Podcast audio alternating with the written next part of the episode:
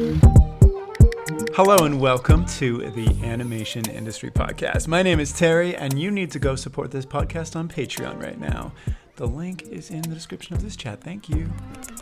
This chat is with Keika Lee, a producer and founder of Greyscale Animation, known for its viral short Odd Dog and upcoming Oren's Way. In our chat, she shares how she went from the production side of things, from studios like Electronic Arts and DreamWorks, to founding her own animation studio, including how she's funded her films and built a team of animators. So without further ado, let's jump in. Hello, hello, Keika. How are you doing today? I'm great. How are you? Good. I'm excited to chat. Thanks for coming on. Um, let's let's just kick things off.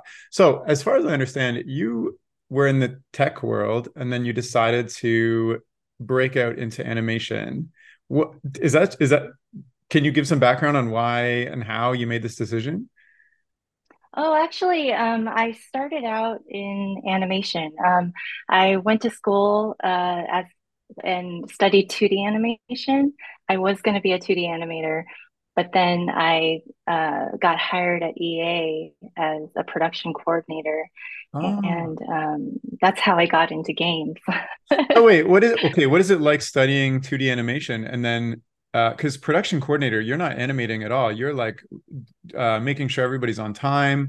You're working with uh, the producers and the, the directors and all the other people. Yeah. How did that? How did that feel? Like you know, studying 2D animation and then not not getting that as a as a job right away? You know that that's a great question because um, I I really though I really loved animating and drawing and being creative. I also loved bringing a team together uh, and um, helping them create. So when I got to EA and I helped artists create, I realized there was another passion inside me and so I accepted the role as a production coordinator and I never looked back. I stayed on the path of being in production.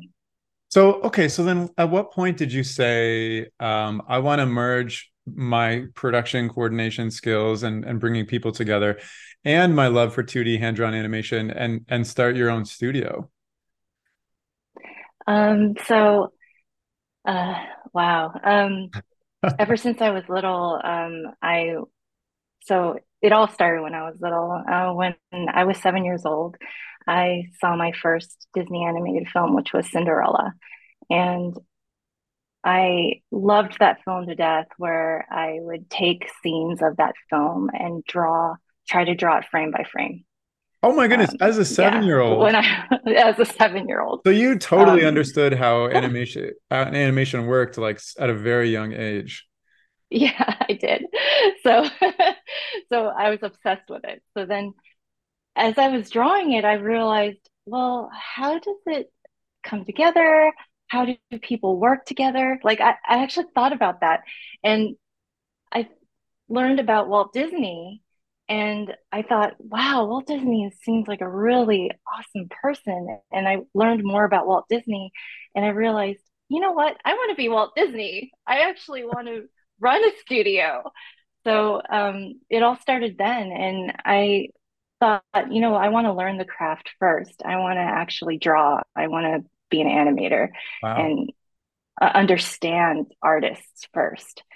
So I thought, okay, first I'll understand artists, first I'll understand their process, and um, then I'll think about how to uh, help them and manage them. And um, that's how I got into production.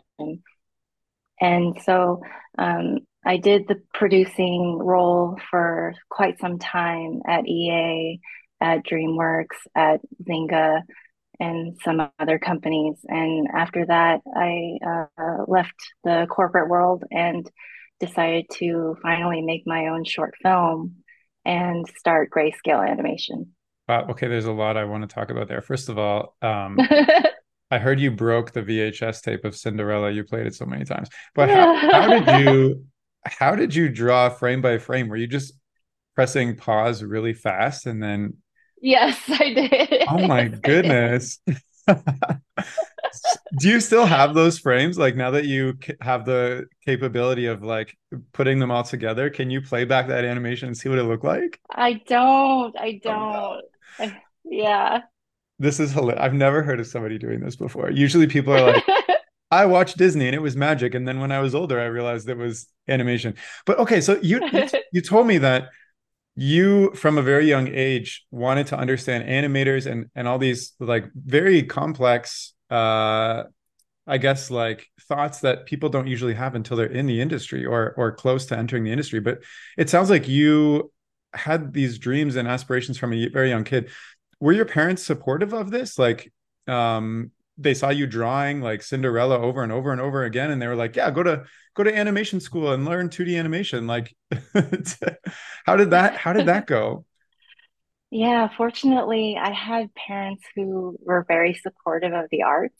Yeah, and um, they did their best to put me in as many art classes as they could find and ah. could afford, and programs that were um, there was this one program where you mail in a drawing that you find in a magazine like you have to copy a drawing in a magazine and then you mail it in and they uh, send a salesman to your house and uh, say hey you drew this really well um, why don't you sign up for our program and so what? they signed me up for the program and um, I did art classes via mail and would get critiques by a teacher via mail. It was really funny wow, I've never, I've ne- what do you remember what this is called? I've literally never heard of this, and it actually sounds like no, I... really useful. I I don't remember what it was called, but it was a pretty popular art program back in the '80s. Um, but it was really funny. Um, but I remember that, and um, my when we moved to the Bay Area when I was like nine, um, there was a local art center that my parents would put me in different art classes there. And um, by the time I was about to go to college, they wanted me to go to an art focused college. So yeah, they wow. were very supportive. That's yeah. amazing. I, I'm wondering, like, how did that feel knowing? Because I talked to a lot of people, and and uh, a lot of people don't have the support of going to college, so it's like a big risk, and they have to like really convince their their family and and other support contacts and stuff. Did you did you like did you ever feel like you were taking a big risk getting into to animation and art or it just kind of felt uh like maybe more natural that you were pursuing this? It felt natural to me. Um i always just felt like it was meant to be. And um when i was a, uh, in high school my dad my dad told me he was proud of me that I was going to become an animator because he confessed to me that that's what his father and he wanted to be when they oh my goodness. wow. Yeah. Uh, that's have you yeah. so now now that you are an animator how does that conversation go with him? He is super proud. He is proud beyond belief yes. Wow that's amazing. Well c- congratulations. I think that's awesome. I want to i want to ask you you know you said you you quit your job in production and started greyscale. Why did you quit your job? Why couldn't you work still full time and do a studio in your spare time or um you know work part time and like why did you why did you decide to quit? Um I wanted to put my focus on the business. Um, but I do want to say that I did work part time during the productions of my short films so I could fund it. Um, some of because half of the film was funded, self funded by me um, through those part time jobs and through those contract jobs. So I was still working, but other gigs, you know. Um, but uh, they weren't my they weren't my like tech jobs or anything like that. Um, but I did leave the tech world in order to do this because it was my dream, you know, and I wanted to take the risk and finally do it um, because it, I felt like it was the right time. It, yeah. it was, I had the um, experience of working in the uh, bigger studios and understanding how that things worked. And I had the network to uh, tap into for um, resources or people that I could ask for help. I mean, congratulations. That's a big risk. It's reminding me, you know, I was in the business world and I faced something similar. And I also had this like burning, like, uh candle i guess maybe uh, where i was like i have to do this now or the flame's gonna like go out. So like you know mm-hmm. i had i had savings uh my company was just sold not my company the company i worked for was just sold to a company in the states so the culture was drastically changing. Um you know i i was applying to sheridan and i got in and like uh, i had all these like factors that gave me like life clues and hints that like you have to do this now because it's like the mm-hmm. right time. But also I had like safety net and like a little bit of security. So if things didn't go well, I could, you know, maybe jump back into the business world or rely on my savings for a time. Like it sounds like you had something similar, I guess. It's just, you know, I know that quitting your job is just like a big drastic thing. Um, so what gave you, and you, you said you had com- contacts and whatnot. Was that what gave you the confidence to really say like, now's the time? And if I don't, if I don't do this, like, I'm not going to do it? um, I think, yeah, I think just my sense of, I think I was just thinking, I have to do it now or else I'm going to regret it. Oh. And the regret would have been really you just don't want to regret not taking a chance on fulfilling your dreams. So tell me about like day one of you quit your job and now you have this you want to start this studio like how did you move your goal forward to the point that you had a team and you had you know funds and you had an idea and like because there's a lot of steps in between and building a business especially an animation studio is incredibly difficult so can you take me through the steps that you took to get there yeah it, it was it felt very organic um that's good so after after i quit my job um i took a little break and during the break I started drawing again, um, and which I hadn't done in a while. And I started drawing a boy and a cat. And, so you didn't even have an idea when you were like, I'm going to start a studio. You're just like, I'll figure it out. Yeah. Wow. Yeah. so I just started drawing a boy and a cat, and I kept drawing this boy and cat over and over. And I was like, huh, you know, this would make a really cute cartoon. And then and this boy and cat were based off my son and our cat and i thought of oh wouldn't it be wouldn't this story be cute if and then i created a script. And then i thought oh man i would really love to see a storyboard of the script. And so i reached out to a friend at dreamworks and i asked her do you know anybody who could help me with this? And she said, Oh, I know someone great. So then she connected me with somebody and who happened to be free at the time and said, Yeah, I'll help you out. So then, it, like I said, it happened organically. And then I thought, Oh, shoot, um, maybe I should start something. And then I started assembling a team. And then I thought, okay, well, my drawings are doodles so I'm going to get somebody to help me finalize character designs. So then I started reaching out to character design friends. And then they were like, oh, this is a great idea. Yeah, I'll help you. And then the team just started forming. And then I was like, okay, I'm I'm gonna do it. I'm gonna start my animation studio. Wow. And then Greyscale started. I mean, it sounds like you're putting your production coordination skills to use uh, to, to, make this happen, and I love that it happened organically.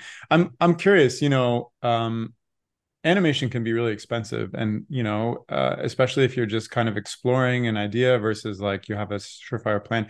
How did you manage the finances of this of this film. You know, so many people out there are trying to create short films and bring in their friends and and it, you know the the price mm-hmm. can rack up et cetera et cetera so how did you manage you know you didn't have a full-time job anymore you were taking gigs and, st- and contracts you said yeah. like how did you manage supporting yourself and then also self-funding the film and paying all the artists so um, odd dog was mostly funded through kickstarter yeah um, so at first I had funds saved up um, from my previous job. So I was using some of my savings. And luckily, my friends were very generous and not charging me their full price. And um, so I was able to, you know, get help from there. Um, and also, I was lucky and I'm lucky enough where I have a very, I have an amazing husband who takes care of the family um, expenses and everything. So I can take care of my filmmaking. Um, so God bless him. Um, uh, and so with my savings, the Kickstarter funds, and my friends being generous with their rates, I was able to make my first film, Odd Dog. Do you? I think that's incredible. Do you want to give like a little bit of overview of just for people who haven't seen Odd Dog? I know we talked about you know it's it's your it's a boy who you see your son with and a dog, but maybe you could just give a little bit of an overview of what the film is like. Oh, so the film is about a boy who um, really wants a dog, and his mom will only allow him to have a cat. And uh, the boy meets a cat that acts like a dog so it's the perfect companion. Um, and the film is in black and white and it's non dialogue and it's all hand drawn. Um, and you watch it to see whether or not the boy accepts the cat as his man's best friend. and it, yes, and you've received quite some success for this film online too. You know, I think the YouTube is at half a million views. Uh, did you and and you know you you've got it it's done the festival circuit et cetera et cetera did you anticipate like what was i guess what was the goal of producing this film so you're like i want to start an animation studio i want to create a film uh like what what was the overall goal that you were hoping with with this first film? Like because there's many things you know y- you could go for financial sec- success. You could go for you know awards and accolades. You could uh, use it towards a portfolio to to build up your own personal um like uh work or whatnot. So like what what was the purpose of creating this film in the first place? And what would you consider success before it all happened my goal, uh, my goal was definitely to, well, first off, to create a short.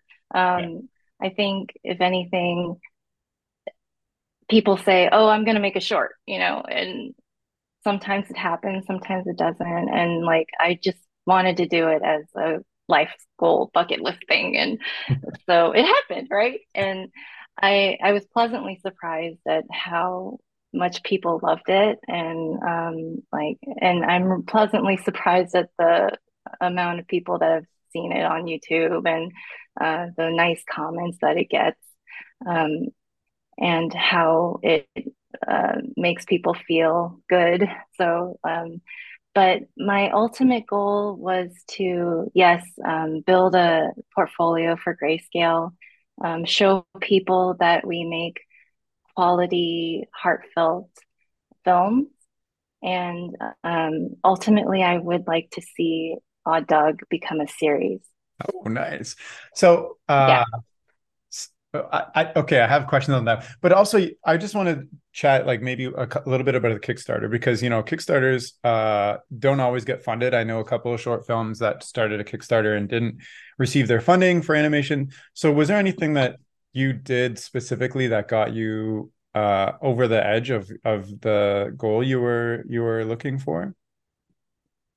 Mm, I I definitely did my research where I looked at other uh, successful animated film Kickstarters and yeah. I looked at like what made them successful.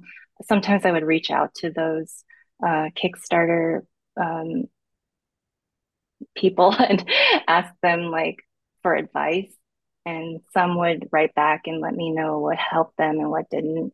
Um, rewards, the different types of rewards definitely help.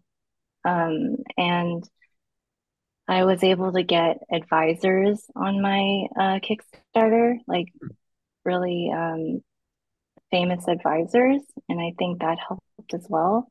Um, I think already having some good artwork helped to show that the uh, film is already in progress and that you're on your way to um, you're going to execute it you know that give people the faith that you're going to finish it. Um, i think that helps. And um, it also helps to uh, set your goal at a um, realistic level um, a lot of people set it as like really high but um, I set it at a level where I was like, okay, if I make this goal, I can still make it happen. Yeah. And um, I was able to reach that goal um, and was able to still make Odd Dog with the amount of money that I received. Amazing. So, um, I also know you're producing a new film, uh, Oren's Way. You know, I've I've seen uh, shots from it. Um, and you know it looks amazing and you also got a successful kickstarter et cetera et cetera from odd dog uh did the momentum of that film and the online like the festival circuit and like the online uh success of it lead to a, a more smoother experience with creating your next film like do you have like you know more followers now more people who are uh donating um et cetera et cetera yeah, um, Oren's Way actually got done in May. Oh. Um, so it's already in the festival circuit. But um, yeah, I, I learned so much from Odd Dog uh, that I uh, Oren's Way was a much smoother production, and I of course learned a lot more from Oren's Way because it was a more complex production than yeah. Odd Dog and a bigger production team. And I'd say it, yeah, it was, it was a monster compared to Odd Dog. wow. I mean, it, just from what I've seen, it definitely looks like it, especially because you included color instead of just black and white. Yeah. Um, I'm yeah. wondering. Okay, you said you said you want Odd Dog to be a series, and I'm assuming you have uh, more grand plans for uh, greyscale animation. How um, would you accomplish that would are you trying to use what you've already created to go to uh, like studios and get funding for a fully produced series uh, or would you sell the ip to a studio or like you know what are the what are the plans overall for greyscale animation if you keep creating shorts like this mm-hmm. ideally i would love to keep the ip um, i would love to make the series myself but I'm open to selling the IP to a bigger network and having I just want to see it made. Yeah. Um, I think it's an awesome idea and I think a lot of kids love it and I, I would love to see those characters just continue their journey. That makes that makes a lot of sense. Um, do, uh, do you have more projects that you're working on now? Like, I'm just wondering how large greyscale animation has become since you started, I think, Odd Dog in what, 27, 2017? Is that right? Yeah, 2017. Yeah. So it's been quite um, a few years since, yeah. Since, since, then. Yeah, it has. Um, we're working on a third film um, that hasn't been announced yet, and uh, a couple other projects that we'll probably announce later on this year. Nice. So how's has your uh I'm just curious, has your business model overall changed from the original, you know, Odd Dog was self-funded and Kickstarter and you had a small team. Do you now have people working full time or do you have other funding routes or investors or I'm just curious on how how this the how you've grown the company over the last 6 years, I guess. yeah, we're actually uh changing our funding route uh, this year. Um, been working with business advisors and consultants So wow. things are changing. and are you still working part time in in the production world yourself? No. So you're full time on wow. How how does that feel? Yeah. It feels great. Um I this is a dream come true. Like I I it's stressful owning your own business, but I love it so much that the love just takes over the stress.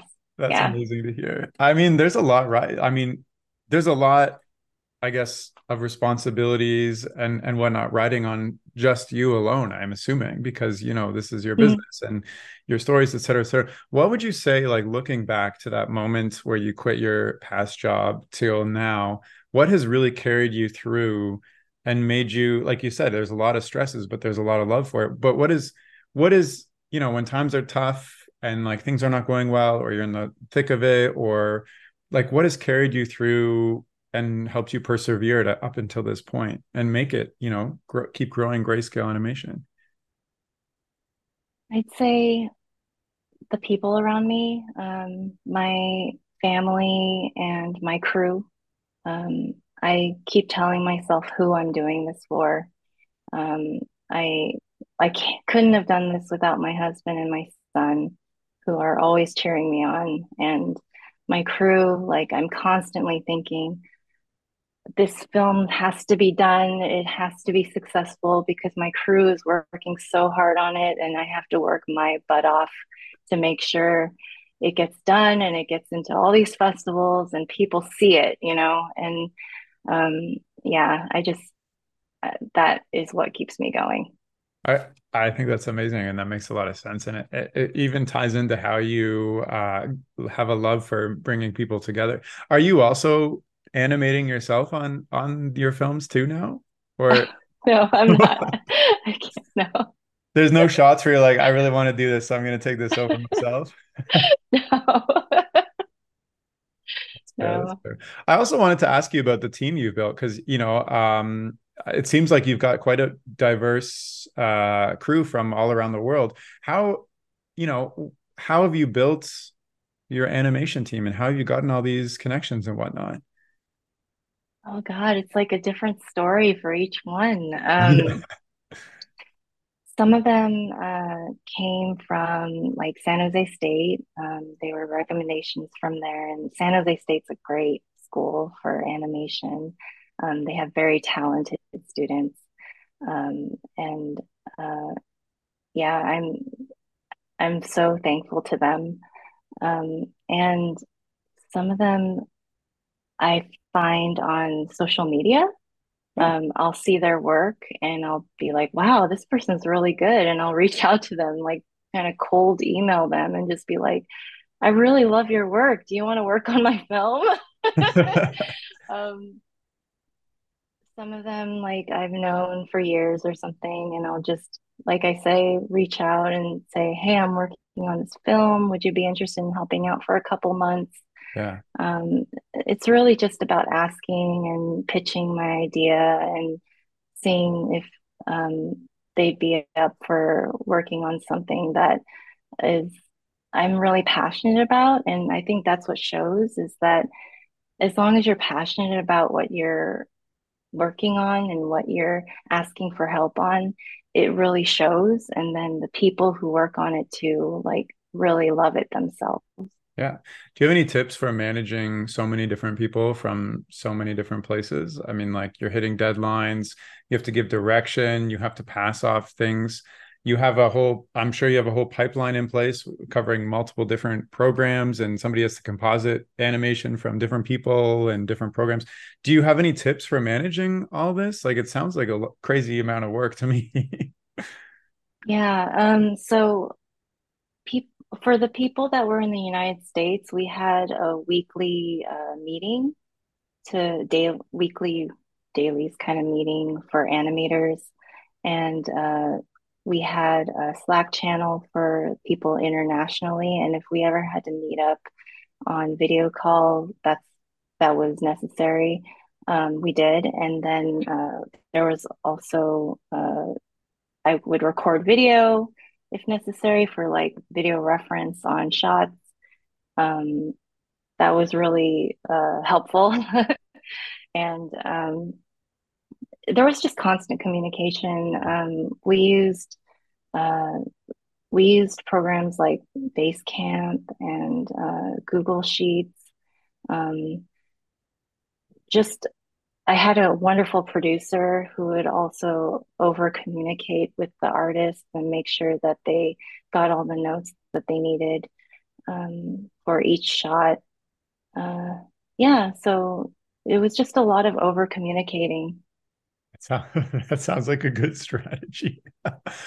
um, maybe as like a final a final topic, like you know, if somebody's listening and they're you know they have production skills, they have animation skills, they have artist friends, um, and they're not quite ready to take the leap, but they really want to you know create a short film with a team or start a studio or or uh, something like that. What what would you say they like what would your advice be to, for them to have in place to really make it successful if they do take the plunge based on your experience don't look at it as one huge task because you'll get overwhelmed take baby steps um, and when you take those baby steps you'll be surprised at how much you get done and then you'll be surprised when you cross that finish line. Yeah. Um, people tend to look at the project as a whole and they get scared and they don't even start. And for me, like when I just started the film Odd Dog and I just kept going, the momentum just kept going and going until the film was done. And I was like, whoa, it's done. Oh my gosh. And I had my film. Um, so that's the advice I would give people who have always wanted to make their own film is to just take it one step at a time. I also think it's interesting that you didn't have like uh, an idea before you started the studio and like you know I've had this idea stewing for years and years and I really want to make it and now you're making it. You you kind of let it come to you and you said you were just drawing and you found something that you thought was really interesting do have you also had the experience where you've had an idea and you've tried to push it and it hasn't organically happened?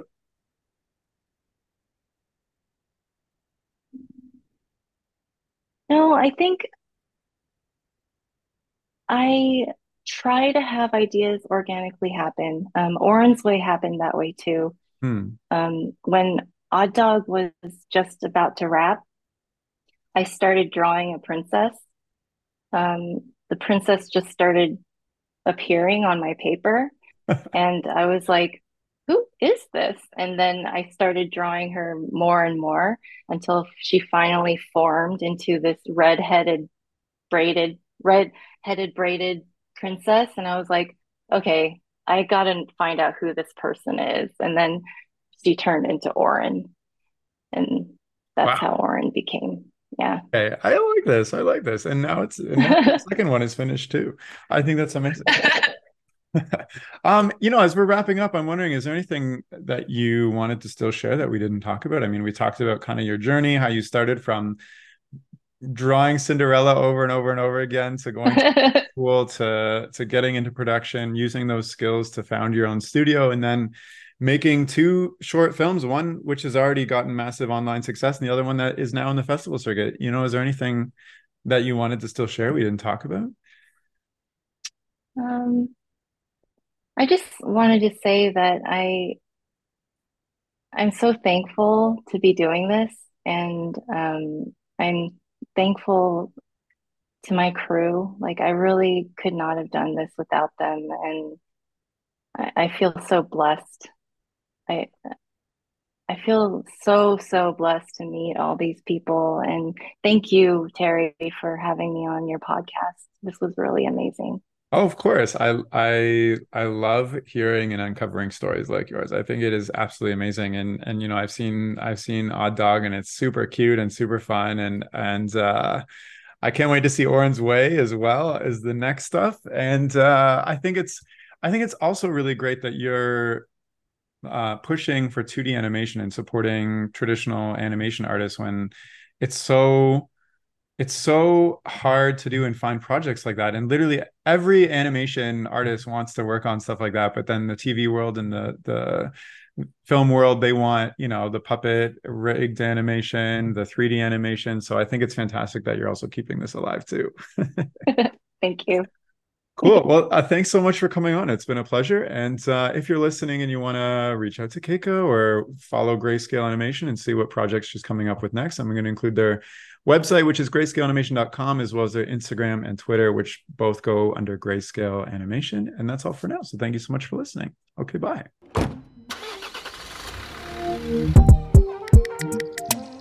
the music for this podcast was composed by Willem Mendo and the graphics by Luhan Wang. I encourage you to look them up if you've enjoyed their work.